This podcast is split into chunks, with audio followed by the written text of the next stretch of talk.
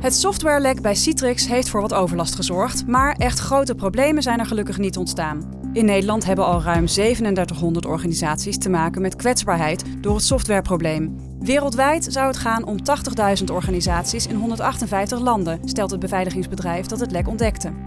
Bij Medisch Centrum Leeuwarden is ingebroken. De hacker kwam volgens het ziekenhuis in de systemen, maar werd gestopt voordat hij bij persoonlijke gegevens kon komen. Welkom bij de podcast van Digitale Versnelling Nederland. Een programma van Cisco met als doel om de digitalisering van de Nederlandse economie en maatschappij te stimuleren. In deze podcast neemt Cisco je mee in de ontwikkelingen, gevaren en kansen van digitalisering. Om Nederland duurzaam digitaal verder te brengen. In deze aflevering cybersecurity. Hoe bang moeten we zijn voor cybercrime en hoe kunnen bedrijven zich er tegen wapenen? We praten hierover met Cisco Tracklead Cybersecurity René Pluis. René, welkom. Dank je. René, hoe normaal gaan we cyberaanvallen vinden in de toekomst? Ja, dat is een beetje lastig te zeggen. Want aan de ene kant gaan we natuurlijk steeds meer internet en technologieën gebruiken. Dus hebben we meer exposure, dus meer aanvallen. Gelukkig is wel aan de andere kant dat leveranciers en overheden zich steeds meer bewuster beginnen te worden. Dat ze ook moeten sturen op veilige hardware en software. Dus aan de ene kant worden de gaten wel gedicht. Maar aan de andere kant komen er meer applicaties. Dus wat het netto resultaat zal zijn, moeilijk te verschuiven. Maar als ik mijn geld moet inzetten, denk ik dat het de komende tijd nog wel zwaarder wordt. Nog wel zwaarder wordt. Ja. Maar um, als ik de media een beetje moet geloven, dan hebben heel veel organisaties schade gehad. Maar schade tussen aanhalingstekens. Want uh, het valt achteraf wel mee, wordt er gezegd. Komt dat omdat, er, omdat we beter voorbereid zijn hierop? Uh, het is moeilijk uit te drukken in geld, die schade. Eh, want allereerst ben ik helemaal niet zo overtuigd dat het wel meevalt, de schade. Want uh, bijvoorbeeld met die Citrix-aanval is de eerste keer dat dat uh, op de filewaarschuwingen gekomen is met de auto, uh, dat meer mensen in de file stonden. En ja, wat is daar de schade van? Omdat mensen niet meer thuis konden werken. Precies, de Citrix werd uitgezet en de thuiswerkers konden thuis niet meer werken, moesten naar hun werk toe. Dus de impact is groot, want het haalt het journaal en dat soort zaken. De materiële schade zal wat minder zijn geweest, maar moeilijk te kwantificeren. Dus ik denk dat dat moeilijk in kaart te brengen is. Het is wel verstorend. Er is natuurlijk ook wel een schade als er diefstal plaatsvindt of een site onderuit wordt gehaald. Maar dat we goed voorbereid zijn, dat uh, vind ik helemaal niet. Er is nog een wereld te winnen wat dat betreft. Ja, als je naar uh, wat we dan uh, cyberhygiëne noemen, hè, de baseline van wat je allemaal al kan doen en hoe weinig daarvan gedaan is in de werkelijkheid, kunnen we nog met uh, relatief makkelijke maatregelen veel hoger beveiligingsniveau krijgen. Dat zie je ook een beetje aan de frustratie van de overheid. Hè. Die geeft waarschuwingen uit. Van let hierop, let daarop, voeg die patch toe, voeg die patch toe. En het bedrijfsleven, met name het MKB ook, doet dat niet. Een beetje door de nonchalance, een beetje door, ja, dat, dat betrekt, dus geeft geen betrekking op mij. Dat is iemands anders zorg. En dat is iets wat ik in de security land in Nederland ook uh, en wereldwijd ook vaak zie. Het is vaak een andermans probleem. Totdat het jou wel raakt. En dan dacht je, ja, had ik het maar wel gedaan van tevoren. Tot, tot, totdat het jou wel raakt, zeg je. Hoe vatbaar zijn we? Ook daar zie je verschil in dat je hebt aanvallen wat wij dan spray and pray noemen. Dat zijn bijvoorbeeld, uh, van vroeger kennen jullie de wel, de Nigeriaanse prins. Die uh, geld uh, moest verbergen en dan kon je geld verdienen als je al je bankgegevens deelde. Nou, die is inmiddels wel vrij bekend geworden. En ook met reclames op tv hè, van klik weg, bel je bank. dat soort goede bewustwordingscampagnes op de tv hebben er zeker wel toe bijgedragen dat we meer bewust zijn geworden. Maar hoe vatbaar we zijn, nou, dat soort dingen zal je altijd blijven krijgen. Want er kan, geld mee verdiend worden door de cybercrime mensen. En zolang er geld verdiend kan worden, hè, want je stuurt een miljoen e-mails uit en als 1% daarop reageert, dan heb je je business case al rond. De aanvallers worden natuurlijk ook genuanceerder. Die gaan niet meer Nigeriaanse prins spelen, maar die gaan, ik ben de CFO van jouw bedrijf e-mails sturen. En iedereen is natuurlijk bang voor zijn uh, directie en wil graag helpen. En oh, oh de CFO, nou, dan doe ik het meteen. Nou, dat is vaak dan ook weer een misleiding. En laten we eerlijk zijn, als uh, staatactoren echt willen invallen in jouw bedrijf, dan is dat moeilijk tot onmogelijk om tegen te houden. Oké. Okay. Oké, daar komen we waarschijnlijk uh, straks Ja. nog even op. Eh, waar liggen eh, vaak de bottlenecks eh, wat jou betreft? Nou, het is vooral bewustwording. Iedereen is tegenwoordig verantwoordelijk voor cybersecurity. Hoeft niet top of mind te zijn, maar je moet er wel bewust van zijn van...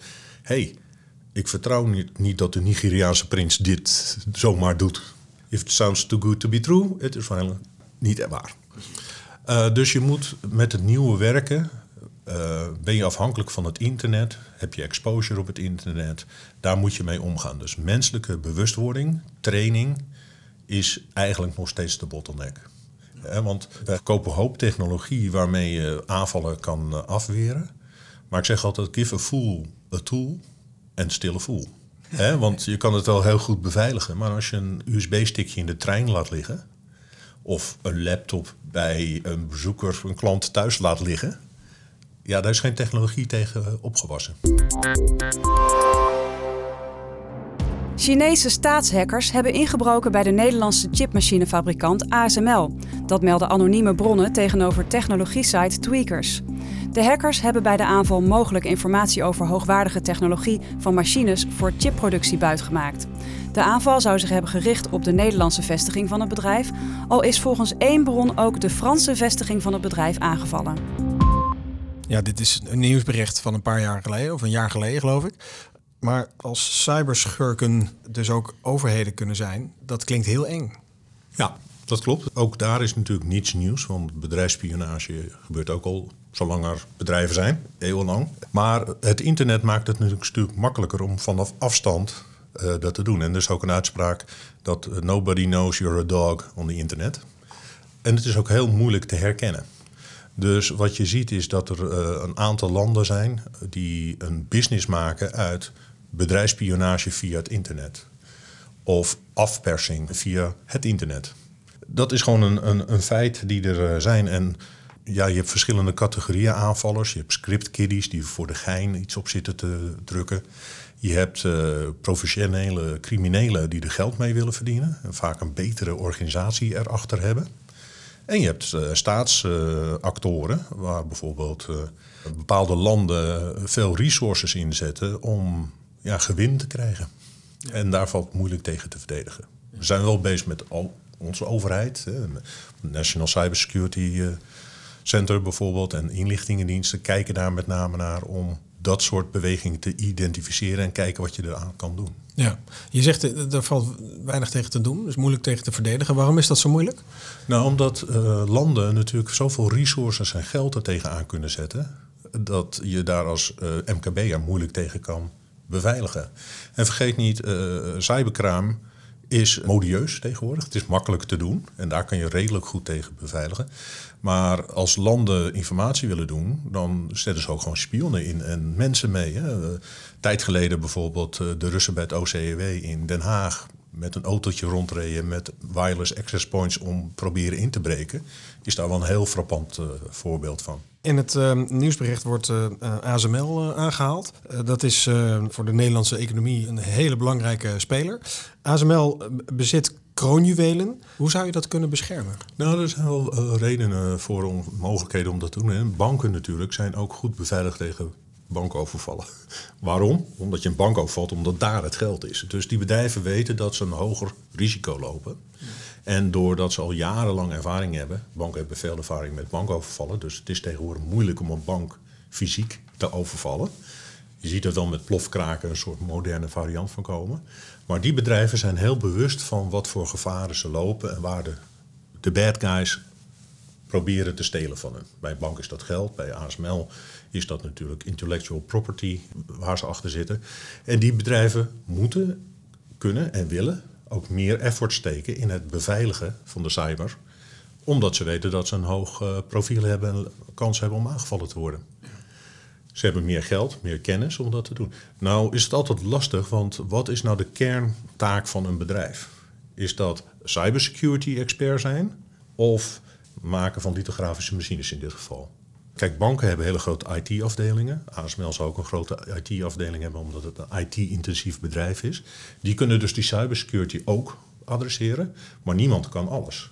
En stel nou dat je core business uh, koekjes bakken is. Moet je dan een IT-afdeling van 100 man gaan oprichten om je koekjes te beschermen? Nee, dat is ook lastig. Bestaat er zoiets als extra bescherming? Je, hebt net, uh, je noemde net de, de bankovervallen. Is er extra bescherming van kroonjuwelen mogelijk? Uh, ja, zeker wel. Um, hè, waarbij cybersecurity vooral aan scheelt is dat men het niet ziet. Dus maak het inzichtelijk. Daar zijn technieken voor en dan moet je wel processen en mensen bij betrekken om die data die uit het netwerk komt te interpreteren. Wat betekent het? Wat zie ik? Dat soort zaken. Maar dan heb je al goede inzichtbaarheid en dan kan je daar maatregelen voor doen van wat je ziet. Om dat tegen te gaan als dat ongewenst gedrag is. Daar kan je dus meer maatwerk op doen. Hè? Want net zei ik van er zijn al een heleboel standaardregelingen om het basisniveau omhoog te krijgen. Oké, als je die hebt gedaan, dan moet je nog specifieke maatregelen nemen om jouw bedrijf met jouw kroonjuwelen specifiek te beschermen. En het is natuurlijk uh, altijd wel de vraag van, uh, moeten de kroonjuwelen altijd overal van overal beschikbaar zijn? Nou, daar werken we ook aan. Hè. Ik werk hier bij Cisco, kan ik overal werken waar ik wil. Ik heb ook toegang tot financiële systemen en belangrijke systemen. Maar als men doorheeft dat ik op een laptopje inlog vanuit een Russisch café om twee uur zondagochtend, dan zouden ze zomaar kunnen zeggen van dat vinden we geen goed plan. Die zichtbaarheid moet je hebben, die context moet je hebben, om dan beter en makkelijker te kunnen beveiligen. Je, je, haalt net aan van waar je wel niet ter wereld zou kunnen werken of zou kunnen inloggen of wat dan ook. laten we er een, een, een, sector uitpakken, de zorg bijvoorbeeld. De zorg wordt bijna opgedragen om slimmer ingericht eh, te worden. Bijvoorbeeld door mensen thuis te monitoren. Ja. Ehm, hoe wapen je dan tegen cybercrime? Hoe gevaarlijk is het als er slecht wordt omgesprongen met een, uh, met een pacemaker of met een insulinepomp? Ja, nou dat is letterlijk levensbedreigend af en toe. Dat zou ik zeggen. Dus daar moet je goede maatregelen voor nemen. Vaak, uh, je hebt een aantal categorieën. Je hebt natuurlijk meetapparatuur thuis die alleen maar meet en die gegevens doorgeeft, maar niks regelt. Nee. Die zijn een makkelijkere categorie of minder gevaarlijke categorie. Ja. Die netwerkverbinding tussen dat apparaat wat ergens thuis staat en het ziekenhuis waar het systeem waar die data naartoe moet, die moet heel goed beveiligd worden en heel goed gemonitord worden. En je moet natuurlijk ook nog bij apparatuur die wel regelt, bijvoorbeeld een insulinepomp of een uh, pacemaker, moet je heel goed beveiligen van kan dat wel en is dat wel de bedoeling? Want gebruikersgemak is één.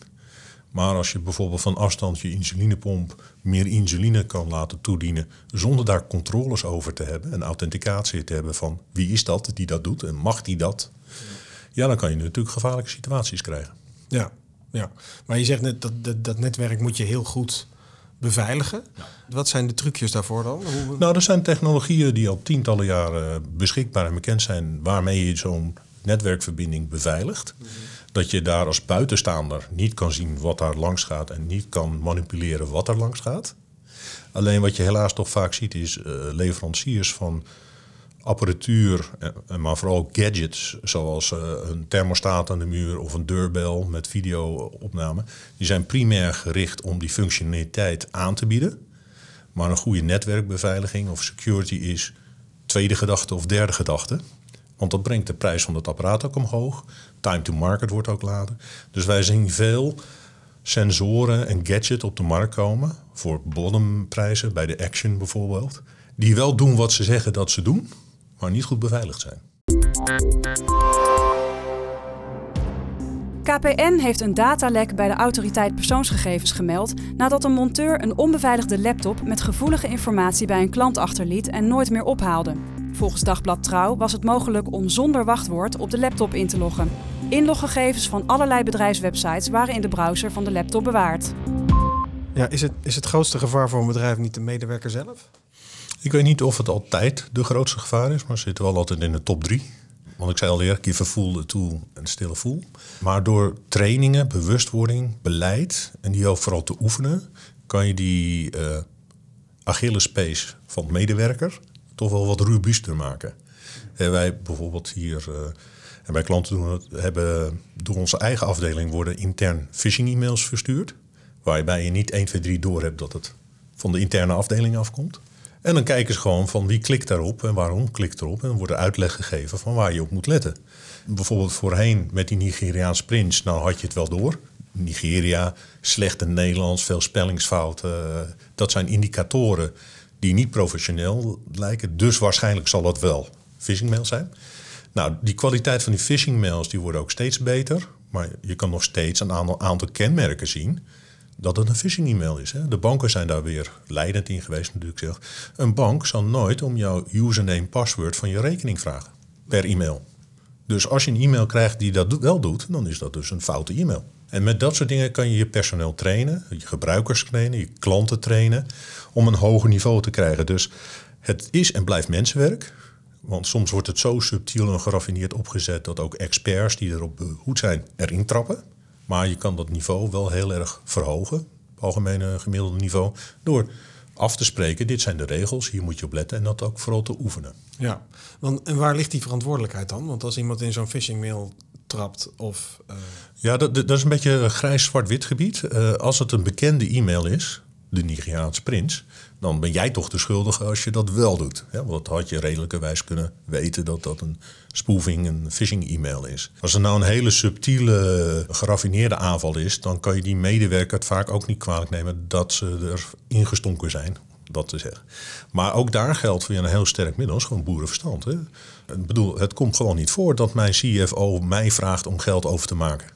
Ja, Nee, precies. Maar die Nigeriaanse prins die 10 miljoen beloofde, dat vond ik toch altijd wel... Ik, het is aanlokkelijk, hè? Het is, ja, ja, ja, aanlokkelijk, Maar dat is het ook, hè? If it seems too good to be true, it's probably too good to be true. Wat moet je nou echt niet vergeten als je als je, je medewerkers uh, meeneemt, traint? Nou, dat, dat cybersecurity eigenlijk een verantwoordelijkheid is voor iedereen binnen het bedrijf. En ook als klant ik. Hè? Als ik zit te internetbankieren of ik zit op bol.com producten te kopen of zo, dan ben ik mij er bewust en moet ik mij er bewust van zijn wat daar gebeurt.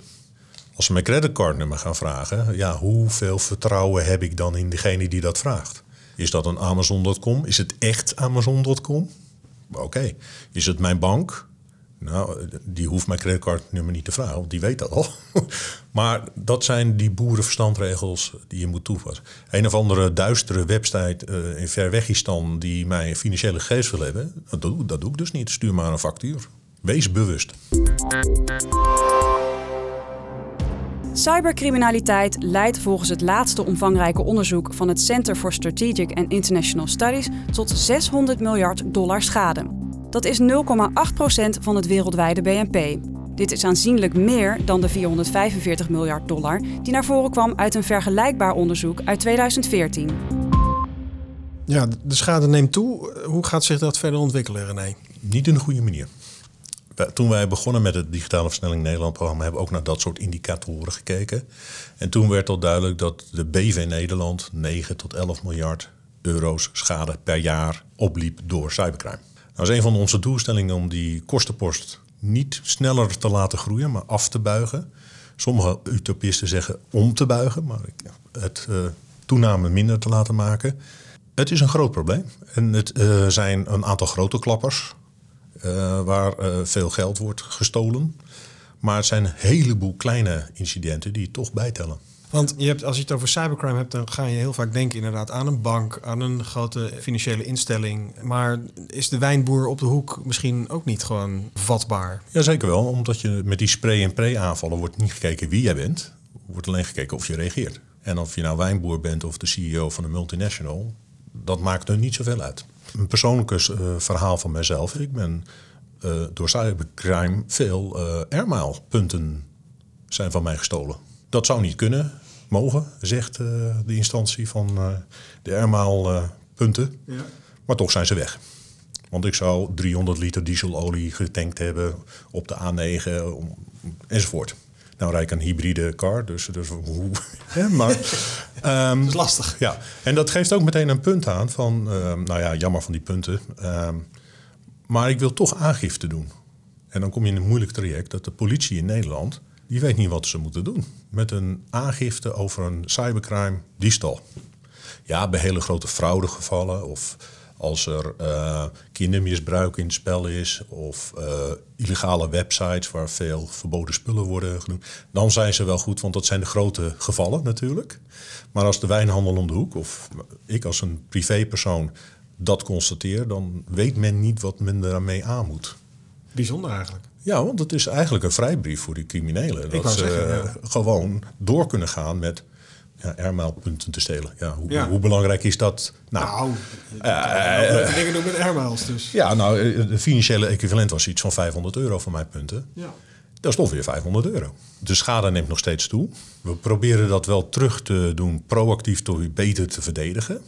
Maar je hebt ook een reactieve tak eraan, hè, die cybersecurity verzekeringen. Van in securityland is het eigenlijk een uitspraak van... joh, het is niet de vraag of je wordt gehackt, maar wanneer je wordt gehackt of dat je al gehackt bent.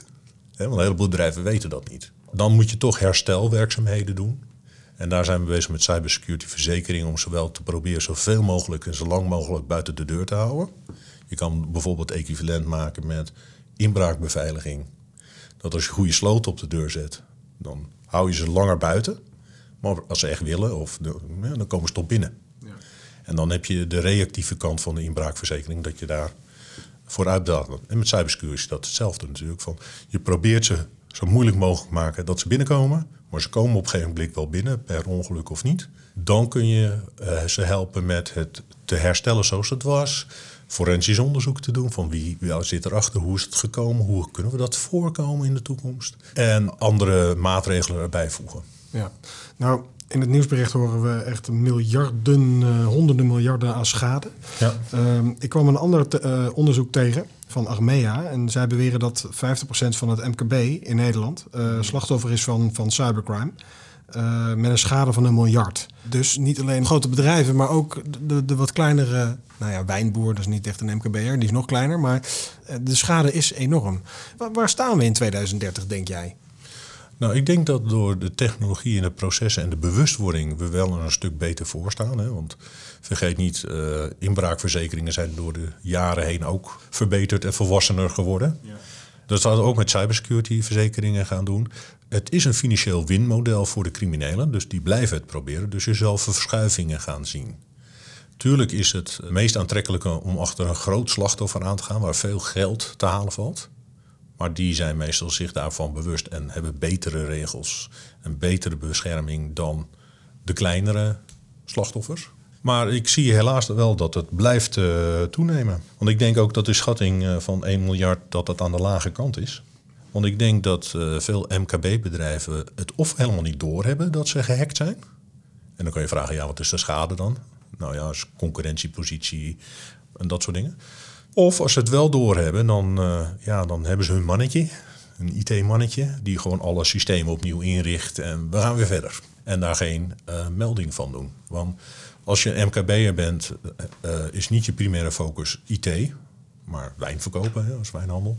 Je merkt iets raars op met je systemen. Zijn langzaam of doen het niet. Dus je roept je mannetje erbij en die regelt het voor je. Maar dat je misschien wel onder een DDoS-aanval lag of dat een ransomware eh, je computer eh, onbruikbaar heeft gemaakt. Dan zie je bij ransomware zie je dat meestal wel, want er staat ransomware betalen. Dus mijn eh, betoog is een beetje dat ik denk dat het veel meer IT-dingen gebeuren die weg worden gewimpeld als een gek iets, maar mijn mannetje heeft het weer geregeld en hij doet het weer. Ja. Daar zit ook al een beetje de, de cyber awareness in, waar Ja. we het net over hebben gehad. Als jij met klanten van jou eh, praat, welke vragen krijg jij dan van, van klanten? Nou, de, de, ik kom daar meestal op uitnodiging bij die klanten. Dus die zijn al een stuk bewustwording ja. van... hey, eh, ik heb door dat ik niet alles zie of al, hier alles weet. Eh, laten we een expert komen van een bedrijf en dan praten ze met mij. En dan zie je wel dat er daar ook een volwassen groei bezig is van... Het is een proces wat voortdurend doorloopt. Het is niet even een dingetje kopen, eh, dingetje in je netwerk zetten en klaar ben je. Eigenlijk zijn de drie vragen die ik altijd wel weer terugkrijg is van... kan je me vertellen hoe mijn netwerk eruit ziet? Nou, bij een kleine MKB'er is dat meestal wel door de MKB'er zelf ook te vertellen. Maar grotere bedrijven die bedrijven overnemen of samenwerking of partnerships hebben... is het vaak moeilijk bij te houden hoe precies het netwerk in elkaar ziet. Nou, dan kunnen wij wel heel makkelijk of vrij goed inventariseren van hoe ziet jouw netwerk eruit? Of wij denken dat jouw netwerk er zo uitziet. Zijn er verrassingen? Dan, wat gebeurt er op mijn netwerk? Want verbindingen hebben is één ding, maar eh, dat bijvoorbeeld een printer eh, file transfer staat te doen naar een Aziatisch land, is iets wat een printer niet behoort te doen. Maar als je er niet naar kijkt, dan zie je het niet. Dus dat is weer dat inzicht. Dus eh, hoe ziet mijn netwerk eruit? Wat gebeurt er op mijn netwerk? En zijn mijn klanten veilig? Dat is, heeft ook een loyaliteitsaspect natuurlijk, maar bijvoorbeeld een medische thuismonitoring. ja, is het wel veilig dat meneer Jansen met zijn uh, pacemaker zit te monitoren? Kan je, kan je dat inzichtelijk maken? En daar helpen wij grotere bedrijven bij. Aan de andere kant zijn we ook bezig met het MKB te ondersteunen. Maar wij kunnen niet alle MKB'ers af. Dus dat doen we bijvoorbeeld via verzekeringsmaatschappijen zoals Achmea.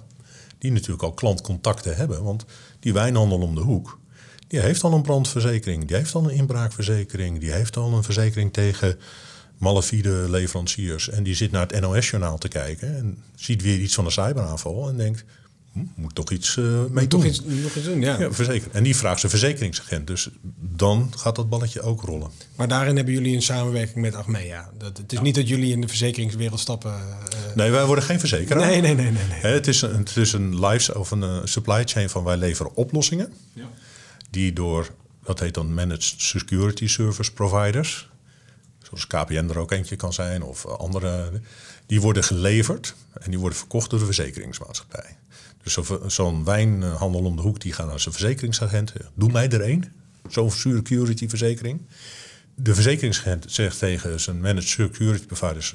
die wijnhandel die moet je nu ook gaan beschermen... op abonnementsbasis via de cloud as a service.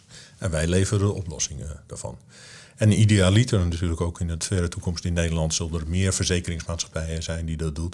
Meerdere managed service providers die doen... die van meerdere technologieën gebruik maken. Zijn, is, is er al wat dat betreft iets goeds op de markt? Of, nou, er zijn wel uh, cybersecurity verzekeringen in de markt, maar die zijn vaak altijd uh, reactief. Die komen naar je toe als er een inbraak is gedetecteerd om de backups terug te zetten, forensisch onderzoek te doen en je te ondersteunen met uh, financiële aspecten zoals verlies van inkomsten, juridische boetes, dat soort dingen. Dat noem ik altijd clean-up aisle-free verzekeringen. Van er is wat misgegaan, oké, we komen je helpen om te doen. Niet proactief proberen die verzekeringen buiten de deur te houden. En daar zijn wij nu erg druk mee bezig om ook dat proactieve stuk in de markt te zetten. Ja, nou ja, goed. René, urgentie voldoende. Er speelt een hoop. Ik zou willen vragen uh, als slotvraag, uh, hoe nu verder en hoe stel jij het voor in 2030? Waar staan we dan? In 2030 zullen we nog meer systemen en applicaties gebruik maken via het internet om ja, je business te doen of om je uh, entertainment te doen. Hè. Denk aan Netflix en, en, dat soort zaken. Dus daar komt meer en meer van. Het internet wordt alleen maar groter en invasiever van jouw privéleven en je zakelijk leven. Als het goed is, want het is en blijft een tool natuurlijk, werkt het allemaal prima goed. Hè? Want Netflix is niet een ding. Nee, je wil een film bekijken of een serie bekijken. Daar gaat het om. En daar gebruik je Netflix voor. Zo zie ik in 2030 nog veel meer applicaties komen. Bijvoorbeeld uh, het hele uh, verschijnsel van smart cars. Hè, dat je in je auto ja, zit en niet meer hoeft te rijden. En geëntertained wordt of business of werk zit te doen. Heeft natuurlijk allemaal met het internet te maken. Dus het wordt veel omvattender dan het nu al is. Dat betekent ook dat er veel meer punten zijn ook die goed geregeld moeten zijn. Maar ik denk wel dat er een kentering bezig is. Dat, dat naïeve en gebeurt alleen in Verwegistan. Dat dat wel veranderd is naar van, joh, we moeten dat vanaf het begin goed doen. Hè? Dan praat je over security by design, privacy by design. Overheden gaan er ook steeds harder op drukken. Dus de kwaliteit wordt beter. De hoeveelheid wordt vele malen beter. Ja, en wat is het uh, netto resultaat? Laat ik zo zeggen, ik maak me geen uh, zorgen over mijn baan. nee, nee, maar wel zorgen over je airmails. Nou ja, daar heb ik al afscheid van genomen. Okay. Dus, Oké. Okay. uh, René, bedankt voor dit gesprek. Graag gedaan.